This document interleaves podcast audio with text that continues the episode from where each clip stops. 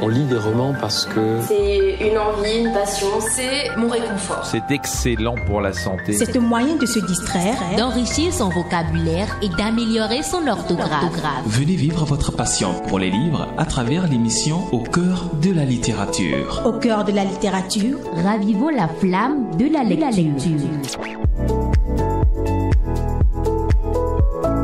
Bonjour les amis, vous êtes nombreux à m'espérer une fois encore pour le rendez-vous littéraire qui vous édifie au sujet de la littérature béninoise.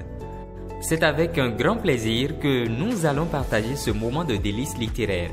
Rama Boussou nous fait découvrir dans une poignée de secondes l'ouvrage du jour, mais avant, je tiens à vous annoncer, chers amis, que dans la page invitée, je reçois pour vous une écrivaine béninoise très engagée.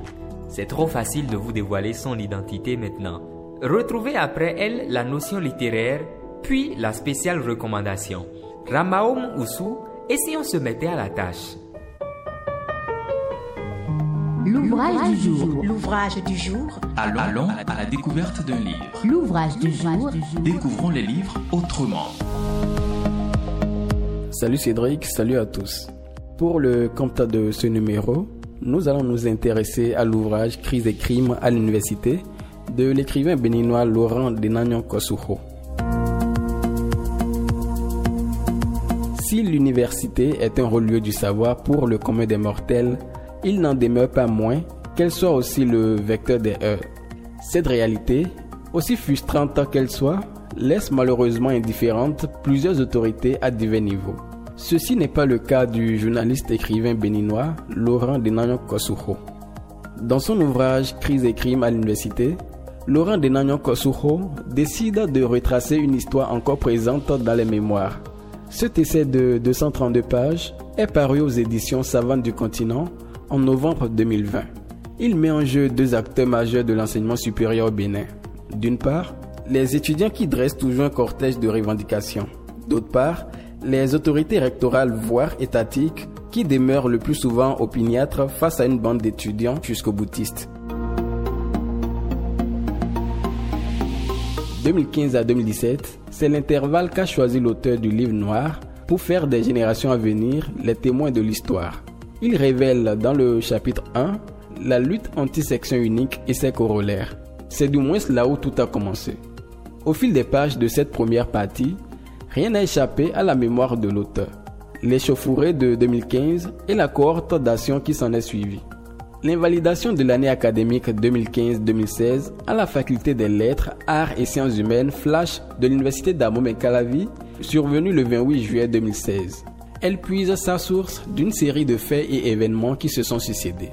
Les mémoires fertiles doivent encore se rappeler de la gigantesque marche des étudiants réprimés à Cotonou. Cette panoplie d'actions et réactions n'a laissé personne indifférente. Laurent Denayon Kosuho n'a donc pas privé le lecteur des rencontres et médiations intervenues à cette période. Les lignes du second chapitre de ce chef-d'œuvre riment avec une série de décrets pris par le gouvernement de la rupture. Toutes les fédérations, unions, associations ou organisations fêtières d'étudiants sont interdites d'activité dans toutes les universités nationales. Cette décision a fait couler beaucoup d'encre et de salive.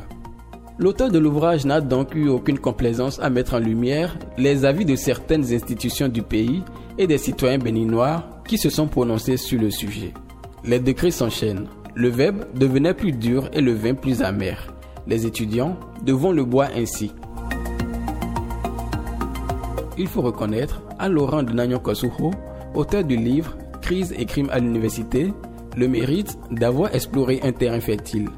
Les victoires ou échecs des luttes estudiantines, jadis, étaient transmises de bouche à oreille. Ce mode de fonctionnement dégrade parfois la vraie histoire. Elle risque même de disparaître si elle n'est pas sauvegardée par écrit.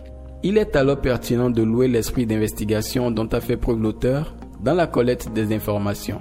Les personnes qui auraient vécu cette histoire, à la lecture du livre Crise et crimes à l'université, devront se remémorer ce qui s'est passé. Le style langagier étant très accessible, cet ouvrage mérite la plus grande attention possible. Vous suivez au cœur de la littérature. Laurent Denayon Korsucho, auteur du livre Crise et crime à l'université, a fait un travail de mémoire pour que la vraie histoire demeure écrite. Le travail de mon invité du jour s'inscrit aussi dans cette logique, chers amis. Elle s'est donnée comme tâche de retracer la vraie histoire du peuple Ouida, ressortissant de Ouida. Auteur d'un triplé, Micheline Adjovi dévoile le contenu de ses œuvres. L'invité du jour. L'invité du jour. Nous vous emmenons à la découverte d'un personnage littéraire. Mesdames et messieurs, je reçois pour vous aujourd'hui une écrivaine béninoise qui met sa plume au service de la promotion des valeurs culturelles et la sauvegarde du patrimoine immatériel. C'est rare de voir des femmes s'engager dans la recherche du patrimoine avec tant de conviction, mais elle autre, elle a emprunté ce chemin. Madame euh, Micheline Adjovi, bonjour. Bonjour Cédric. J'espère que vous vous portez à merveille. Ah, je me porte super bien.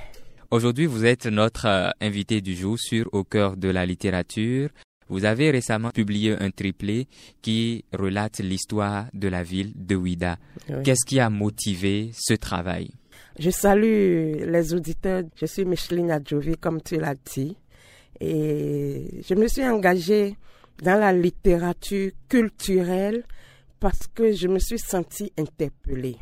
Je me suis sentie interpellée parce que les livres d'histoire que je lis souvent n'abordent pas bien l'histoire de Ouida. Donc je me dis, mais quand même, les repères, les références sont quand même là. Pourquoi les gens n'arrivent pas à les exploiter?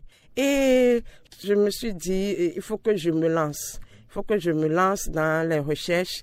Et c'est ça qui m'a conduit à consigner les résultats de mes recherches dans trois ouvrages qui sont parus le mois dernier. Donc, euh, c'est cela. Pourquoi est-ce que vous avez décidé de publier les trois ouvrages en même temps et de surcroît sur une même thématique? C'est pas une même thématique. Les trois sont liés. Les trois sont liés en fait.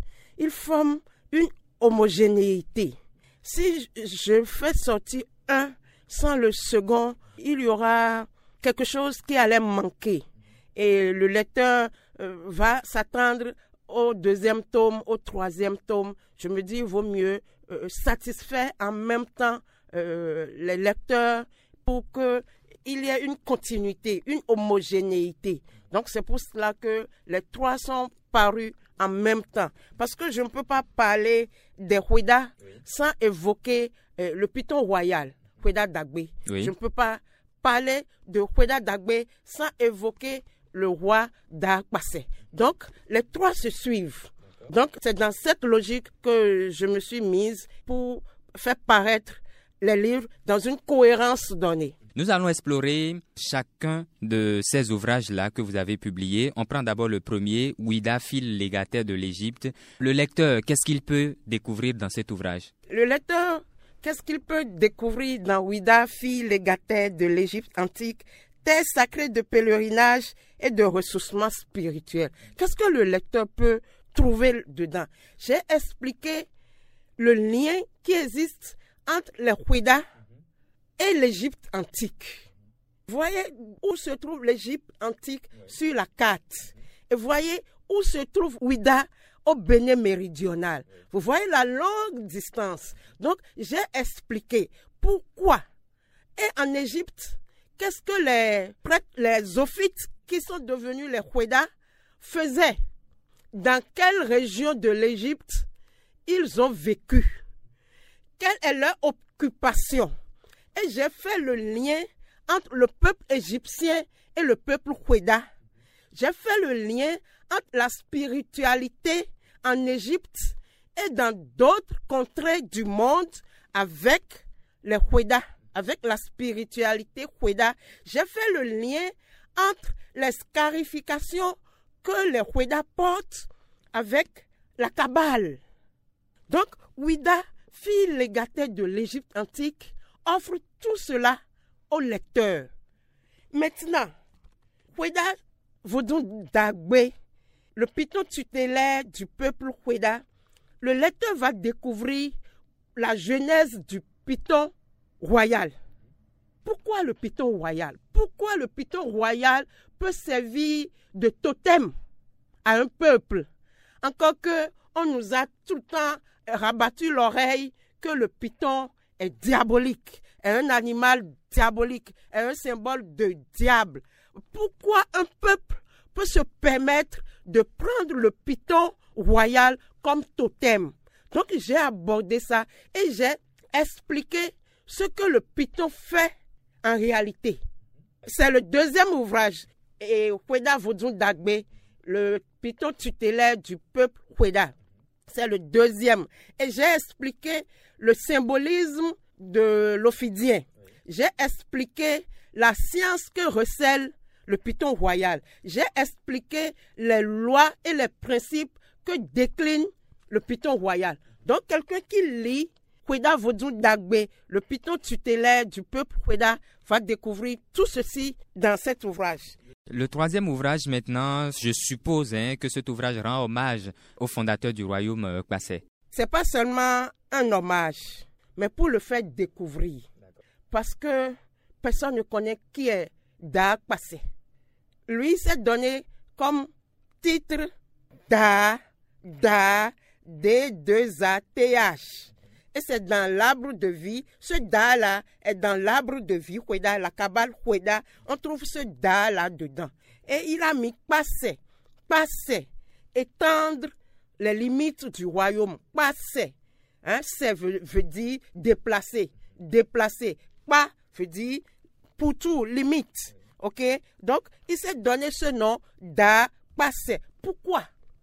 Pourquoi il s'est donné ce nom-là? Je me suis posé la question et dans mes recherches, j'ai trouvé la réponse. Et ce roi-là, qu'est-ce qu'il a fait? Comment a été son règne? Quelles sont ses activités? Quelles sont ses actions politiques? Quelle a été sa gouvernance? Donc j'ai expliqué tout cela dans Da Passé, roi Hueda, fondateur de Glehwe et grande figure de la résistance à la traite négrière. Et je vous avoue que mes recherches ont porté sur des supports immatériels qui existent heureusement, qui existent. Donc c'est vers là que j'ai fouillé. J'ai eu accès à ces panégyriques sacrés, qui n'est pas le panégyrique populaire qu'on chante pour les dénoms. Mais lui, ces panégyriques sont sacrés et c'est réservé au couvent étant Hueda moi-même, j'ai eu accès à ces panégyriques. Et c'est ces panégyriques que j'ai exploitées pour connaître qui est l'homme. Dans notre culture, on dit souvent que les femmes n'ont pas accès euh, à ces informations. Comment vous vous êtes arrivé à pouvoir entrer en contact avec ces informations et les rendre en écrit aujourd'hui? C'est vrai, il y a dans certains couvents, les femmes n'ont pas accès, mais lorsqu'il s'agit euh, euh, de la science, parce que si nous cachons, nous continuons toujours de cacher nos savoirs, les gens vont penser que nous sommes moins que rien, alors que nous avons tout. Je vous assure, nous avons tout. Nous avons la science. C'est la technicité qu'il nous faut maintenant rendre accessible au bénéfice du plus grand nombre. C'est le défi. C'est ce défi que nous devrons relever. Si nous arrivons à jamais relever ce défi, non, nous sommes partis. Comment est-ce que ce défi peut être relevé? Vous, vous avez déjà posé le premier pas en publiant des ouvrages qui viennent forcément apporter une lumière à ces personnes-là qui détiennent peut-être des fausses informations à propos de l'histoire de la ville de Ouida. Oui. Quelles sont les autres actions que l'on peut peut-être mener pour relever ce défi dont vous êtes en train de parler Ce défi, pour le relever, il nous faut nécessairement, c'est un impératif, apprendre notre science à la jeunesse. L'immense ressources scientifiques dont regorgent nos traditions, notre culture, nous devrons permettre à la jeune génération d'en avoir assez. Pas l'éducation. L'éducation formelle.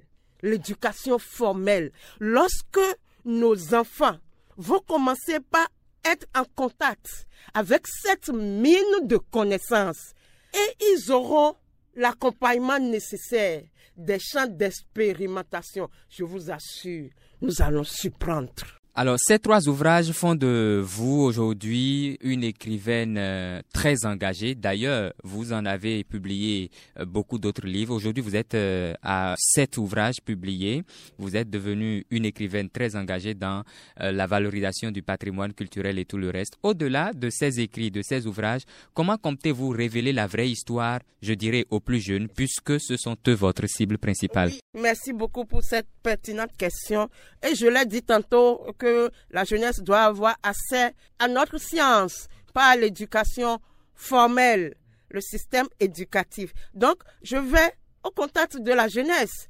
J'ai déjà commencé des conférences et je prie les bibliothèques d'acquérir les livres pour que les enfants, les jeunes puissent avoir accès pour lire. Et moi-même, je donne des conférences. Et comme c'est des œuvres scientifiques, c'est ouvert à tout chercheur de s'en inspirer et de compléter et donner d'autres détails parce que moi, je ne peux pas embrasser tous les plans. Donc, le champ scientifique est ouvert. D'autres vont continuer. OK? Donc, la jeunesse j'irai vers eux lorsqu'on m'invite ou moi-même je prends des initiatives d'aller rencontrer la jeunesse où elle est, dans les collèges, pour leur parler. À l'université, je viendrai, je ne suis pas encore venu, mais je vais venir pour leur parler. C'est une œuvre scientifique. Je ne me suis pas basé sur aucun mythe. Et j'ai démontré preuve à l'appui chaque rubrique que j'aborde. Alors, vous avez aussi mené des démarches envers des personnalités de ce pays. Dans quel but s'inscrit cette démarche? Oui, oui, je vais vers les autorités parce que vous savez, notre histoire, c'est quelqu'un d'autre qui a eu à l'écrire. C'est les colons qui ont écrit notre histoire.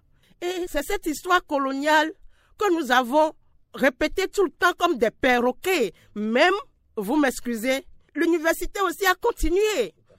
En moi, je me suis basé sur des supports immatériels qui n'est pas à la superficie, qu'on ne trouve pas facilement pour mener mes recherches.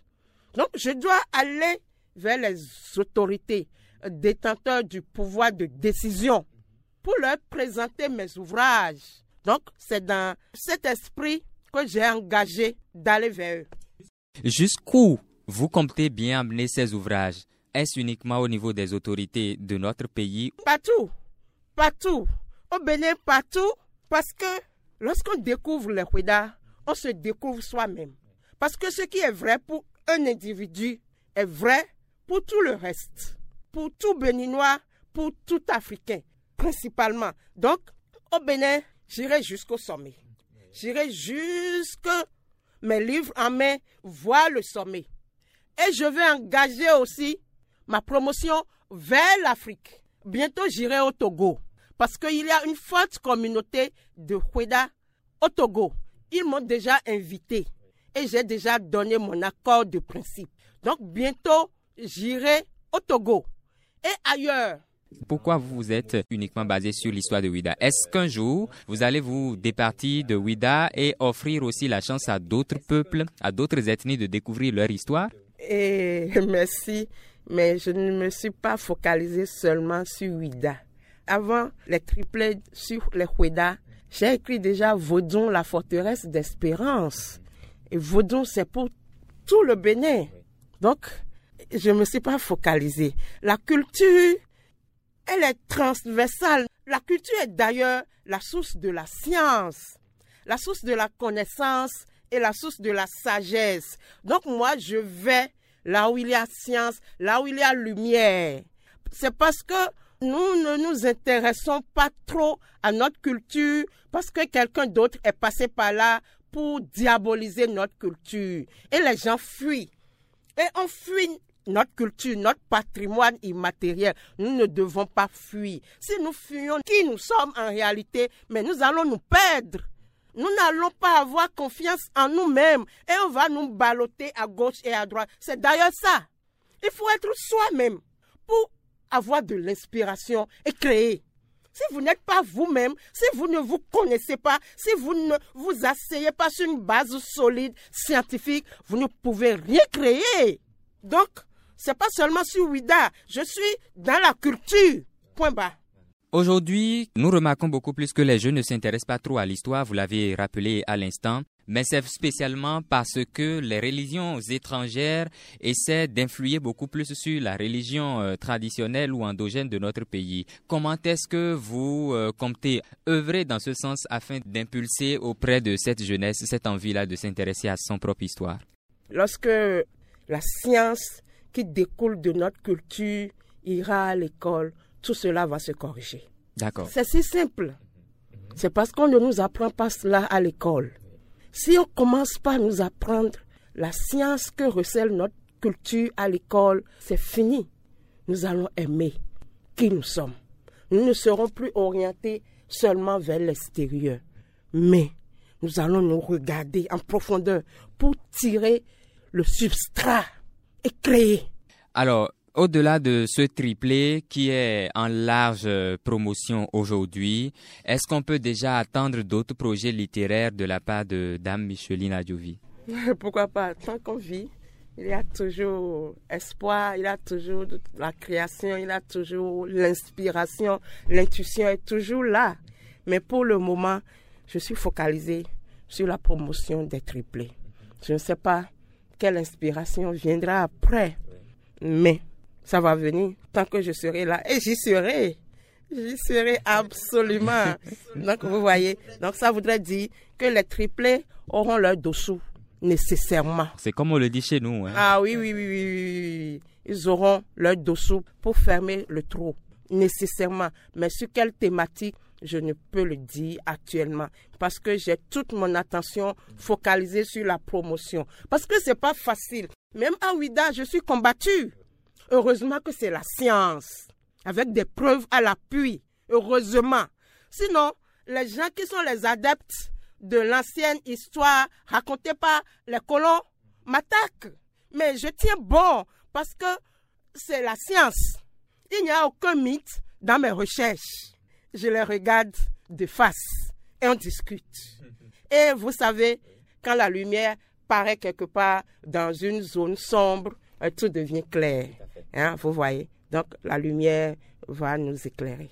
Les livres, on peut les avoir à combien le coffret? C'est dans les librairies. Et si on vous contacte aussi, nous pouvons livrer à ceux qui ne vont pas se déplacer, qui préfèrent être servis en tant que prince chez eux. Donc, on a un service livraison qui assure la livraison des livres. Donc, si les auditeurs te contactent, le service de livraison va se mettre en branle pour les servir en tant que prince et princesse. Sinon, dans les librairies, à la Sonaec, Savoie d'Afrique, il y en a. À Porto-Novo, au centre Akanga, qui est à côté du musée da Silva, et la librairie Le Progrès, qui est au carrefour Kachi, il y en a. D'accord. Quel appel vous avez à lancer à toutes les personnes qui sont à l'écoute en ce moment? J'exhorte tout le monde tout béninois, qui qu'il soit, de s'intéresser à sa culture. La richesse est là. La richesse n'est pas seulement sur la surface. La richesse est à l'intérieur. Et l'intérieur, c'est notre culture. C'est la source de toute science. C'est la source de toute sagesse. C'est la source de toute connaissance. Si vous embrassez votre tradition, votre culture, oh, vous êtes inébranlable. Et il faut que la cuisson commence par le bas. Il ne faut pas nécessairement attendre que le sommet décide. Non, il faut que nous-mêmes, nous nous approprions de, de qui nous sommes. Et lorsque ça vient du bas, ça prend de sorte que le politique n'a plus d'autre choix que de prendre la direction que lui inflige la base. Le bas, c'est chacun de nous. Madame euh, Micheline Adjovi, merci infiniment de nous avoir autant édifié à propos de vos triplés. Ça fait vraiment plaisir. Le plaisir est mien. Pour tout vous dire, une femme qui s'investit dans la promotion des valeurs culturelles et la sauvegarde du patrimoine immatériel sous nos cieux a tout d'une Amazone. Les habitués de ce programme s'attendent sûrement à la notion littéraire, puisque c'est elle qui marque un autre tournant à cette randonnée littéraire. Connaissez-vous les différents formats de livres qui existent? C'est de ça que va nous parler Rabao Moussou dans la notion littéraire. Effectivement, Cédric, il sera question aujourd'hui des formats de livres. Mais pour le compte de ce numéro, nous allons seulement aborder quelques-uns des plus courants.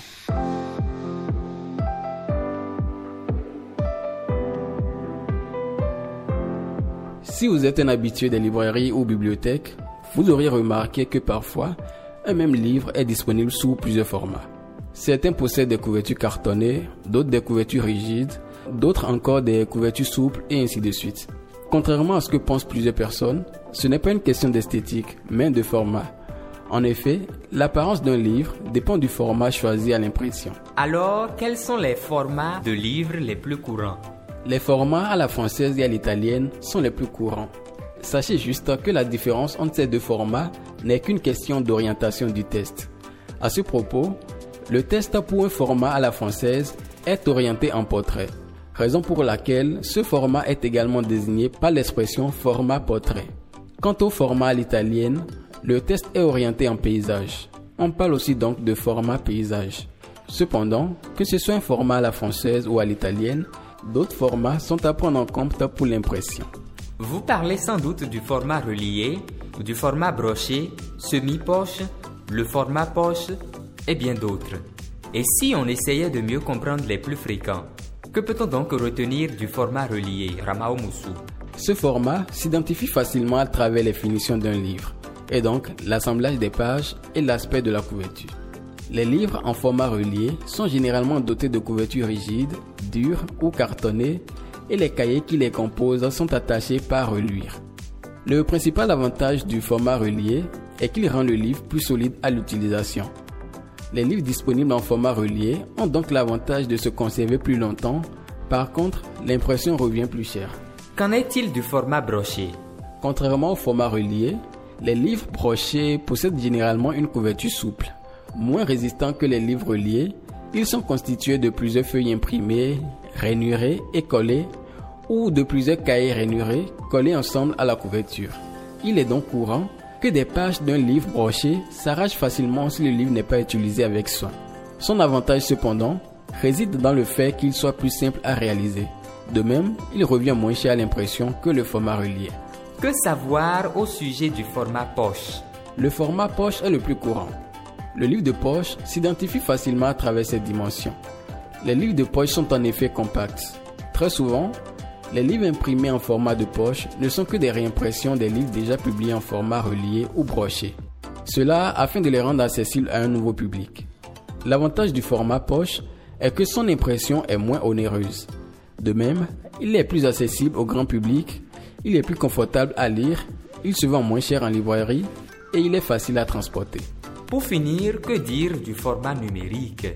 Eh bien, on ne saurait désormais parler de format de livre sans évoquer le format numérique.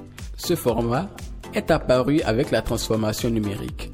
On retrouve ainsi les livres électroniques et les livres audio.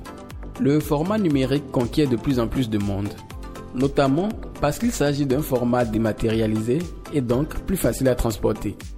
Les livres numériques sont moins onéreux et ne nécessitent pas de se rendre en librairie pour achat ni payer des frais de livraison. De même, ils ne prennent pas de poussière et ne comportent pas de produits allergéniques. Ils sont écologiques, ils offrent un meilleur confort de lecture, ils offrent aussi la possibilité d'agrandir ou de diminuer la police pour un format électronique ou de changer la vitesse de lecture ou le volume pour un format audio. Cédric Bakpé, voilà l'essentiel à retenir des formats de livres. À vous maintenant de faire des recommandations de livres à ceux qui nous écoutent. Au cœur de la littérature. Comme à notre habitude, l'équipe de Au cœur de la littérature vous recommande deux ouvrages à chaque numéro. Aujourd'hui encore, nous allons faire le même exercice. Le premier ouvrage que nous allons vous recommander aborde les réalités du monde portuaire. Les conditions de vie et de travail des dockers au Bénin sont mises en lumière par Yannick Soumalon dans son livre intitulé Le docker béninois. Lire cet ouvrage, chers amis, c'est entrer en contact avec plusieurs émotions. C'est donc la première recommandation littéraire. Vous êtes un habitué des pèlerinages à Dassazoumé, vous devez absolument lire l'ouvrage Le portraitiste de Paulin Fidel Dimandia. l'auteur raconte comment un cardinal a été assassiné en pleine célébration eucharistique lors de ce pèlerinage. Autant l'art peut changer la vie d'un homme qu'il peut sauver un pays de l'impasse. Bonne lecture, chers amis. Nous sommes à la fin de ce programme littéraire. J'espère que vous avez pris du plaisir à nous écouter. Si c'est le cas, merci de vous abonner à notre page Facebook Miwaha. M-I-W-A-H-A. Et aussi faites un tour sur notre blog pour rester collé à notre actualité. www.miwaha.com. Merci, à très vite pour d'autres découvertes littéraires.